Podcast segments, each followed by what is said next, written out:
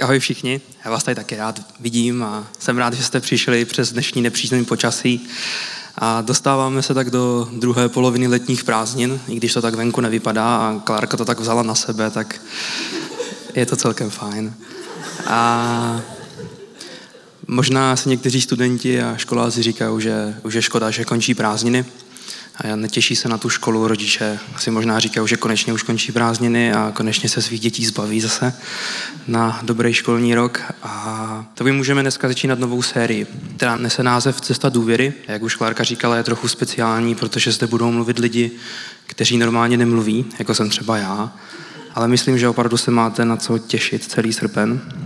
Tak srpnová série, která nese název Cesta důvěry. Co je vlastně důvěra? Důvěra je něco, co nás určitě provází celým životem a je možná pro nás jednoduché důvěřovat našim rodičům, blízkým přátelům, lidem, které dobře známe. A o to možná těžší důvěřovat lidem, které neznáme. Důvěřovat možná tam, kde naše důvěra byla zklamaná, důvěřovat možná v dnešní době vládě, když vidíme, co se všechno kolem nás děje. A tak věřím, že je to důležitou součástí našeho života a musíme se nějakým způsobem toho učit. John Locke ve svých filozofických spisech například považuje důvěru mezi lidmi jako základní předpoklad fungující demokratické společnosti. A k tomu názoru dochází i další filozofové napříč celou historií. Tomáš Baťa považuje důvěru ve zdravé morální hodnoty jako řešení hospodářské krize.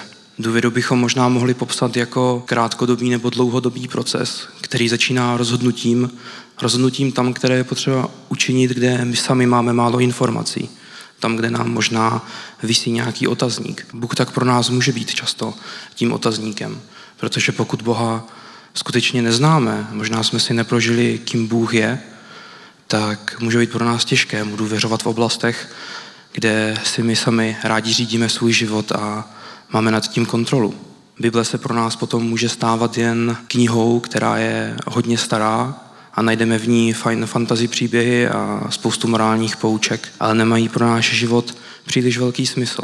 Často si možná v projevu důvěry bráníme my sami, naším egem, naší skvělou inteligencí, a nebo nám možná v důvěře brání náš strach. A tak tím se dostáváme k dnešnímu kázání, když mám strach. Tak můžeme si říct, že určitě každý jsme někdy v životě zažili strach a určitě strach v životě ještě zažijeme a můžeme mít takový ten povrchní strach, kdy máme strach z pavouku, strach možná letět letadlem, až po strach možná ze selhání, strach z odmítnutí, strach z budoucnosti, anebo samotný strach ze smrti. A tak já jsem při přípravě kázání přemýšlel nad tím, z čeho všeho já mám vlastně strach. A tak jsem jeden den večer, pozdě, eh, si řekl, že se půjdu projít a zamířil jsem do parku, který mám blízko od domu a přemýšlel jsem nad tím, z čeho mám všeho teda strach a jak ten strach prožívám. A to není úplně nejlepší nápad, když jdete večer sami temným, temným parkem a přemýšlíte, z čeho máte strach, protože už jsem nad tím tak moc přemýšlet nemusel, protože ten strach jsem začal uvnitř pocitovat a zažívat.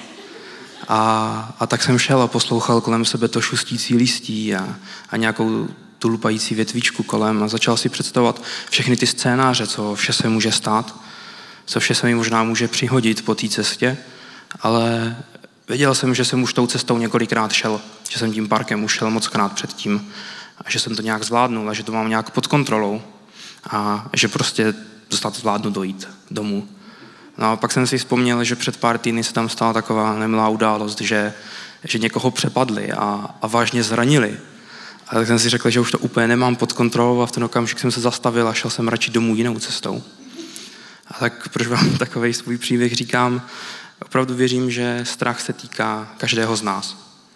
A že strach prožíváme v situacích, kdy to možná i nečekáme a můžeme se bavit, že možná strach může mít i, i pozitivní vliv na náš život, kdy u nás spouští určité tělesné funkce, nárůst adrenalinu a chrání nás před hrozbou a před nebezpečím. Zároveň se strach pro nás stává negativním v okamžicích, kdy ho zažíváme dlouhodobě. C.S. Lewis ve své knize Rady zkušeného ďábla se zabývá zajímavou myšlenkou a to tím, že si možná my sami svůj vlastní strach často neuvědomujeme. Například v případě, kdy nás čeká v budoucnu nějaká nepříjemná situace, možná nějaký nepříjemný rozhovor, něco, to, čeho se nám nechce, z čeho máme obavy, a tak nad tím přemýšlíme a, a vytváříme si ty scénáře, co vše se může přihodit, i když se možná sami mezi sebou ty scénáře vylučují.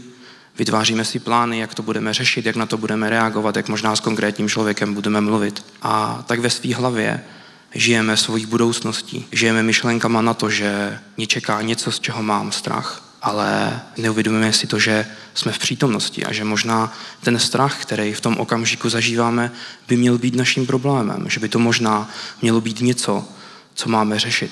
Zároveň dalším strachem, který podle mě my často si nepřipouštíme nebo nevidíme, je strach, který mění naše chování, který mění naši osobnost a to, jak možná mluvíme, jak se vyjadřujeme mezi lidmi. Právě, že když máme strach možná z toho, že budeme odmítnuti, když přicházíme do nového kolektivu lidí, kde nevíme, jak zapadneme, tak ze strachu z toho, že možná nebudeme dost dobří pro ostatní, jsme ochotní měnit to, kým jsme. Jsme ochotní měnit svoji identitu. Ale tak se vás chci zeptat, co se stane, pokud necháme svůj strach vyhrát? Co když se svým strachem necháme připravit o věci, které jsou dobré pro náš život? Víte, já věřím, že Bůh nechce, abychom se nechali ovládat strachem, Setkal jsem se i s názory, že víra je založená na tom, že Bůh nás ovládá naším strachem, že církev s námi chce manipulovat přes náš strach, že, že je založená na tom, že vlastně když nebudeme dost dobří, když neuděláme všechno, co se v té Bibli píše, tak půjdeme do pekla. Ale já věřím, že to je jenom náboženství a že to skutečně není to, co Bůh s námi zamýšlí. V druhé Timoteovi v první kapitole v sedmém verši Pavel píše, Bůh nám nedal ducha strachu, ale ducha síly, lásky a rozvahy. Bůh je opravdu někdo, kdo nám chce s naším strachem pomoct. Je na nás, jestli my se tak možná rozhodneme mu v tom důvěřovat. A chtěl bych se podívat na jeden příběh z Bible, na jednu osobu, která ve svém životě zažívala často strach. Nebo nechala se možná dlouhou dobu ovládat svým strachem. A ten příběh můžeme najít v knize Soudců od 6. kapitoly, a je to příběh o člověku, který se jmenuje Gedeon. A rád bych vám nastínil to pozadí, ve, které, ve kterém Gedeon žije, kdy Izrael je v té době daleko od Boha a jak se klasicky ve starém zákonu setkáváme s tím, že zapomněl na hospodina a uctívá jiné bohy. A tak zůstává pod nadvládou cizím nepřátelským národem, jsou to Midiánci. Je napsáno, že pod tou nadvládou zůstává sedm let a v té zemi to funguje tak, že Izrael si zasadí svoje plodiny, chová si svoje hospodářské zvířata a Midiánci každý rok přijedou a celou tu zem vydrancují. Takže Izraelcům nic nezbývá. A aby se nějak zajistili obživu, aby nějak mohli přežít, se přesouvají do, do hor a do skalních pevností, kde ze strachu z Midiánců nějakým způsobem si zajišťují svoje bezpečí, ale zároveň pro ně není úplně jednoduché tam možná vypěstovat plodiny a zajistit si obživu.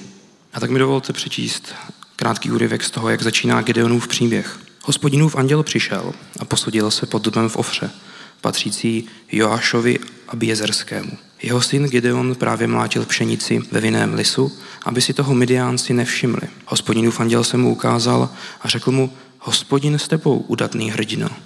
Gideon mu odpověděl, promiň pane, ale jestli je hospodin s námi, proč nás tohle všechno potkalo? Kde jsou všechny ty jeho divy, o kterých nám vyprávěli naši otcové? Prý, hospodin nás přece vyvedl z Egypta, jenže teď nás hospodin opustil a nechal nás v hrsti Midiánců. Tu se k němu hospodin obrátil a pravil, div této své síle a zachráníš Izrael z hrsti Midiánců. Já sám tě přece posílám. On však namítnul, promiň pane, ale jak mám zachránit Izrael? Můj rod je v Manasesovi nejubožejší a já sám jsem v rodném domě poslední. Ano, ale já budu s tebou, takže pobiješ Midiánce až do posledního, řekl mu na to hospodin. Ten příběh pokračuje dál, kdy Gideon ani nevěří vlastně, že s ním mluví Bůh, a tak přináší určité obětní dary a Bůh nechává vyšlehnout plamen ze skal a ty obětní dary spaluje a nějak dokazuje Gideonovi, že je opravdu Bůh. Ale chtěl bych se podívat na začátek toho příběhu, kdy máme Gideona, který ze strachu se schovává někde, kde se vyrábí víno někde u vinného lisu a tam mlátí pšenici. Je to tak jeho nějakým způsobem řešení, to, jak dokáže zvládat tu danou situaci. A teď za ním přichází anděl a říká mu takovou zajímavou větu. Hospodin s tebou, udatný hrdino. A mohli bychom si říct, že ho možná tím chce dost jako popíchnout, že si z něho tak jako trochu dělá srandu, protože Gideon prostě ze strachu tam nějak řeší tu svoji situaci, nemá to možná jednoduchý a on ho nazývá udatným hrdinou. Gideon se toho hodně rychle chytá a říká, hospodin se mnou, což pak jsem neslyšel o tom všem, co Bůh pro nás dřív udělal a jak nám všem pomohl, ale kde je teď? Kde je Bůh, když nás opustil? A tak si možná říkám, že někdy my sami jsme podobní Gideonovi, kdy máme svůj plán, víme, co a jak budeme řešit. Možná to není nejlepší plán, můžeme v tom zažívat strach, ale nějak si poradíme, protože už jsme možná si něčím podobným prošli. A tak si to držíme u sebe a, a možná jak Gedeon, tak sedm let sklízíme tu pšenici. Ale v okamžiku, kdy nám to přestane vycházet, kdy začínáme ztrácet tu svoji kontrolu, tak přicházíme někdy možná za Bohem a říkáme, kde jsi Bože? Kde jsi byl, ty nevidíš, co vše se mi v životě děje? Víš, já chodím do City Houseu každou neděli a snažím se číst tu tvoji Bibli. Tak kde jsi? Proč jsi mě v tom nechal? Ale jak nám může často Bůh pomoct v našich situacích, když mu nesvěříme ani svůj vlastní plán? A tak Bůh odpovídá Gedeonovi a říká mu, div této své síle a pobiješ Midiánce. Já sám tě posílám. Bůh nějakým způsobem neřeší to Gedeonovo reptání a říká mu, já mám pro tebe řešení, pojďme s tím teda něco udělat. Já tě pošlu a nějak to vyřešíme. A Gideonova reakce, pane, já jsem ale ten nejmenší ze všech. Můj dům je nejmenší z celého Izraele a já jsem nejmenší v celém tom domě. Nemáš tam možná někoho lepšího, není tam někdo vhodnější, kdo by tohle za mě vyřešil. A tak znovu přemýšlím nad tím, jak možná já ani sám často jsem v tom Gedeonovi podobný, kdy, kdy mě Bůh do něčeho zve, kdy, kdy Bůh nabízí svoje řešení a já místo toho říkám, Bože, nemáš tam lepší plán? Víš, já nemám úplně přečtenou celou Bibli já, a nevím úplně, co po mně chceš. Nemáš tam něco podrobnějšího, něco přesnějšího? Možná není tam někdo, kdo by to mohl za mě vyřešit? Proč bych tohle musel řešit já? A tak Bůh dává Gedeonovi zajímavou odpověď a říká mu ano. Potvrzuje mu to, co Gedeon o sobě tvrdí. Říká mu ano, možná seš ten nejmenší, možná si myslíš, že to nezvládneš, možná se na to nehodíš ale říká něco, co mění hru. Říká to, že já budu s tebou. Já sám, Bůh, budu s tebou a provedu tě tím. Tak bych se chtěl od toho Gedeonova příběhu na chvíli vzdálit a chtěl bych vám říct další příběh ze svého života, kdy jsem si já nějakým způsobem musel prožít, co to znamená důvěřovat Bohu. A před pár měsíci to pro mě úplně nebylo jednoduchý. Dokončoval jsem bakalářské studium, čekalo mě pár posledních zkoušek, než mě pustí ke státní zkoušce. A už jsem nějak věděl, jak zkouškový probíhá, tak jsem si rozvrhnul svoje termíny, vytvořil jsem si svůj plán na to, jak budu zvládat jednotlivé zkoušky. Pro jistotu jsem si do kalendáře napsal termíny opravných termínů na ty zkoušky, kdyby to náhodou nevyšlo.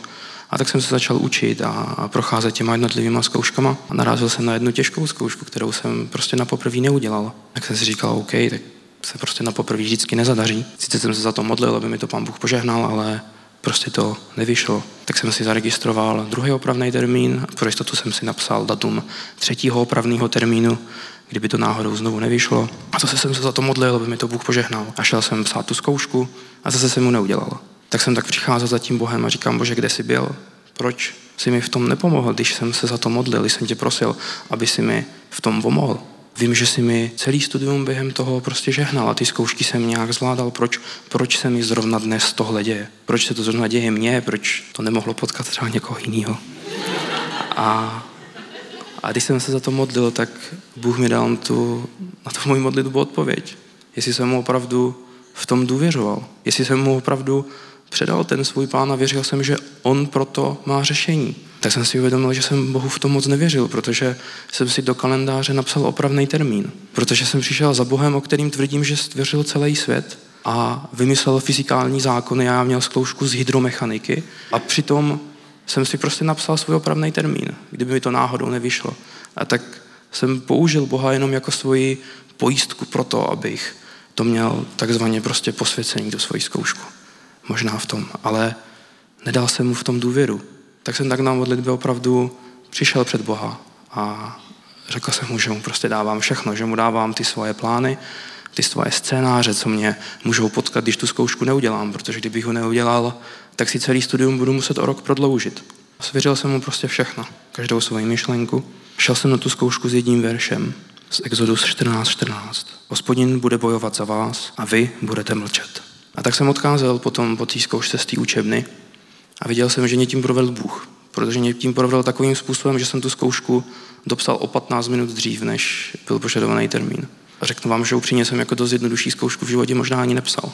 A z té zkoušky jsem si odnesl za A. Já jsem to ani jako moc nechápal, jakože proč z toho mám na jednou A, protože já jsem během celého svého studia nedostal ze žádné zkoušky A. A pro mě to prostě bylo něco, co, co jsem si prožil s Bohem, co jsem věděl, že mu můžu důvěřovat, protože on má prostě lepší řešení pro moji konkrétní situaci než já sám.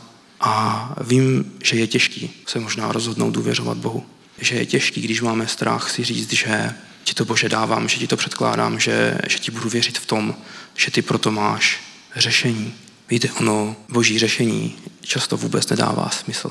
A hlavně v ten okamžik, kdy, kdy se máme rozhodnout Bohu důvěřovat, tak nám to nemusí dávat smysl. A tak bych se chtěl vrátit tomu příběhu z Gideona, protože jeho příběh vůbec nekončí a, a dál pokračuje.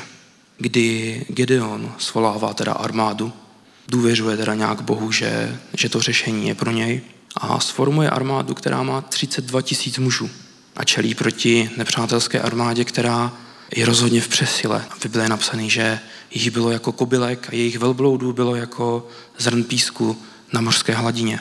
A tak Gedeon si možná vytváří svůj strategický plán v hlavě. Vytváří si to, jak možná s tou armádou bude válčit a co bude dělat a jestli mu teda Bůh pomůže. A Bůh za ním přichází a říká mu, je vás příliš mnoho, je vás hodně. Možná by si mohl myslet, že vyhraješ díky své síle. Běž ke své armádě a každýho vojáka, který má strach a klepou se mu kolena, pošleš domů. A tak Gideon se v tomhle okamžiku musí rozhodnout znovu důvěřovat Bohu. A tak prochází tu armádu, vybírá ty vojáky, kteří se bojí, posílá je domů a odchází mu 22 tisíc mužů. Takže mu zbývá 10 tisíc vojáků. A jeho možná tak z logického pohledu šance na vítězství klesá. A Bůh přichází znovu za Gedeonem a říká mu, je vás pořád mnoho. Běž k potoku a řekni svým mužům, ať se jdou napít. A každý muž, který bude vodu chlemtat jako pes, toho si odděl stranou. A tak Gedeon se znovu v té situaci musí rozhodnout Bohu důvěřovat. A tak odděluje vojáky, kteří chlemtají vodu jako pes a zůstane mu jich 300. Z celé armády mu zůstane 300 vojáků. A tak si můžeme říct, že prostě Gedeonový nízký šance na vítězství jsou mentálně nulový, protože prostě to nedává smysl. A tak Bůh posílá Gedeona jeden večer, aby zautočil na tu nepřátelskou armádu, na ten jejich tábor. A Gedeon s těma 300 muži vítězí, protože Bůh je s ním. Je napsaný, že ten tábor ze strachu z Gedeona se dává na útěk a dokonce tam bojují sami proti sobě. A Gedeon tak vítězí. Gedeon vítězí proto, protože se rozhodl, že i když to možná nedává smysl, bude Bohu důvěřovat. A tak pro nás možná to taky nemusí vždy dávat smysl. Víte, můj příběh ještě dál pokračuje během zkouškového, kdy jsem musel jít ještě splnit tu státní zkoušku na té vysoké škole. A už jsem z toho měl mnohem lepší pocit, protože už jsem věděl, že, že Bohu v tom můžu důvěřovat, že mě tím provede, že má pro mě řešení. A tak jsem se za to modlil a, a už, už jsem si trošku zapamatoval možná ten formát toho, jak to udělat. Jak to Bohu teda předat, abych měl v tom důvěru. A jak jsem se za to modlil, aby to nějak dopadlo, mě tím Bůh provedl. A na těch modlitbách mě zastavuje a říká, ne, ty se budeš modlit za to, aby si dostal z každé části A. A já mu říkám, že já to nepotřebuju. To, to, to, mi nedává smysl. A tak jsem to nějak musel přijmout. Říkám, ok, budu se za to modlit. Nedával mi smysl, proč se za to modlím, ale viděl jsem, že Bůh je opravdu mocný a že on prostě to může udělat, i když nevím proč. A, a tak já jsem dokončil tu státní zkoušku a stál jsem tam a říkal mi, máte ze všeho za A. A říkám, ok. Ok, bože. Je, je, je prostě to boží řešení, který on měl, ten, ten svůj plán a to, co mi chtěl ukázat, čím mě chtěl províst, pro mě nedávalo smysl, ale bylo to něco, co mohlo můj život změnit. A tak já věřím, že Bůh má řešení do každé naší situace.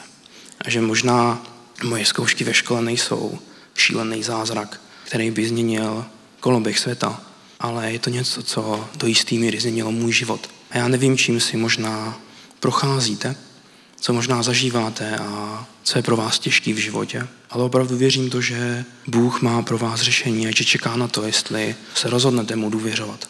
Jestli se rozhodnete tak jít na tu cestu s ním, že on vás s tím může províst. A víte, my oproti Gedeonovi to máme mnohem jednodušší, když přicházíme za Bohem, protože za nás už zemřel Ježíš. My tak máme přímý přístup k Bohu. To, že Bůh poslal svého jediného syna za to, aby za nás zemřel, je v podstatě jeho největší projev lásky k nám. A já tak věřím, že tam, kde je boží láska, tam opravdu strach nemá místo. A my tak můžeme přijít za Bohem, věřit v to, že On nás vyslyší, že pro nás má řešení. Že nepřicházíme za Bohem a On si neříká, a teď jdeš za mnou? Potom všem, co jsi zbabral, co jsi podělal? Bůh se na nás nedívá jako na selhání. Když přichází za Gideonem, tak ho nazývá udatným hrdinou. A ne kvůli tomu, aby si z něho udělal srandu, že Gideon zažívá strach a, a on si do něho šel ještě rýpnout. Ale proto, že věřím, že v Gideonovi viděl to, kým Gideon může být. Že v Gideonovi viděl to, co do něj stvořil. Pro co si ho povolal. A já tak věřím, že každý máme své poslání od Boha. A že když přicházíme za Bohem a On nás nazývá svými božími dětmi, tak nás vidí jako svého syna, jako svoji dceru. A chce nám v tom pomoct, pokud my mu dokážeme v tom důvěřovat. A tak se tě chci zeptat, jsi ochoten Bohu důvěřovat? Jsi ochoten věřit, že Bůh je mocnější než tvůj strach? Že má pro tebe možná lepší řešení, než je tvůj plán? A tak bych chtěl, aby ses podíval do svého života, co možná teď řešíš, co tě možná čeká příští týden v práci, co tě možná čeká, až skončí prázdniny, možná nová škola. Možná to může být něco, kde zažíváš strach už dlouhodobě, jako Gideon, který prožívá strach asi sedm let. Sedm let nějak řeší svoji frustraci. Sedm let neví, co s tím může udělat. A tak může to být něco, co je i fyzicky, může to být tvoje nemoc. Může to být tvůj mentální stav. A pokud něco takového v životě máš, tak bych chtěl, aby si možná poprvé nebo znovu se rozhodl Bohu důvěřovat. A chtěl bych vám dát takovou výzvu. A řekl jsem si, že to nebude výzva jenom pro vás, ale že tu výzvu přijmu taky. A já mám strach z toho, že na nějaký určitý věci nemám, že možná nejsem dost dobrý, že nejsem možná dost dobrý, abych mohl stát dneska tady. A tak pokud je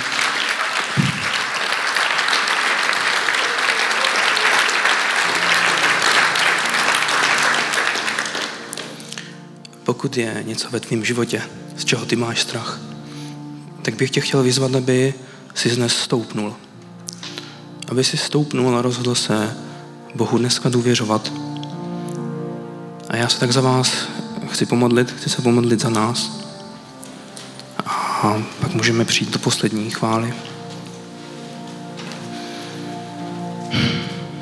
Otče, tak já ti děkuji za to, kým jsi. Děkuji ti za to, že ty máš pro náš život řešení. Že ty dáváš řešení tam, kde my ho možná už nevidíme, tam, kde my ztrácíme kontrolu nad tím, co se v našem životě děje. Děkuji ti za to, že jsi milující Bůh a, a chceš nám pomoct.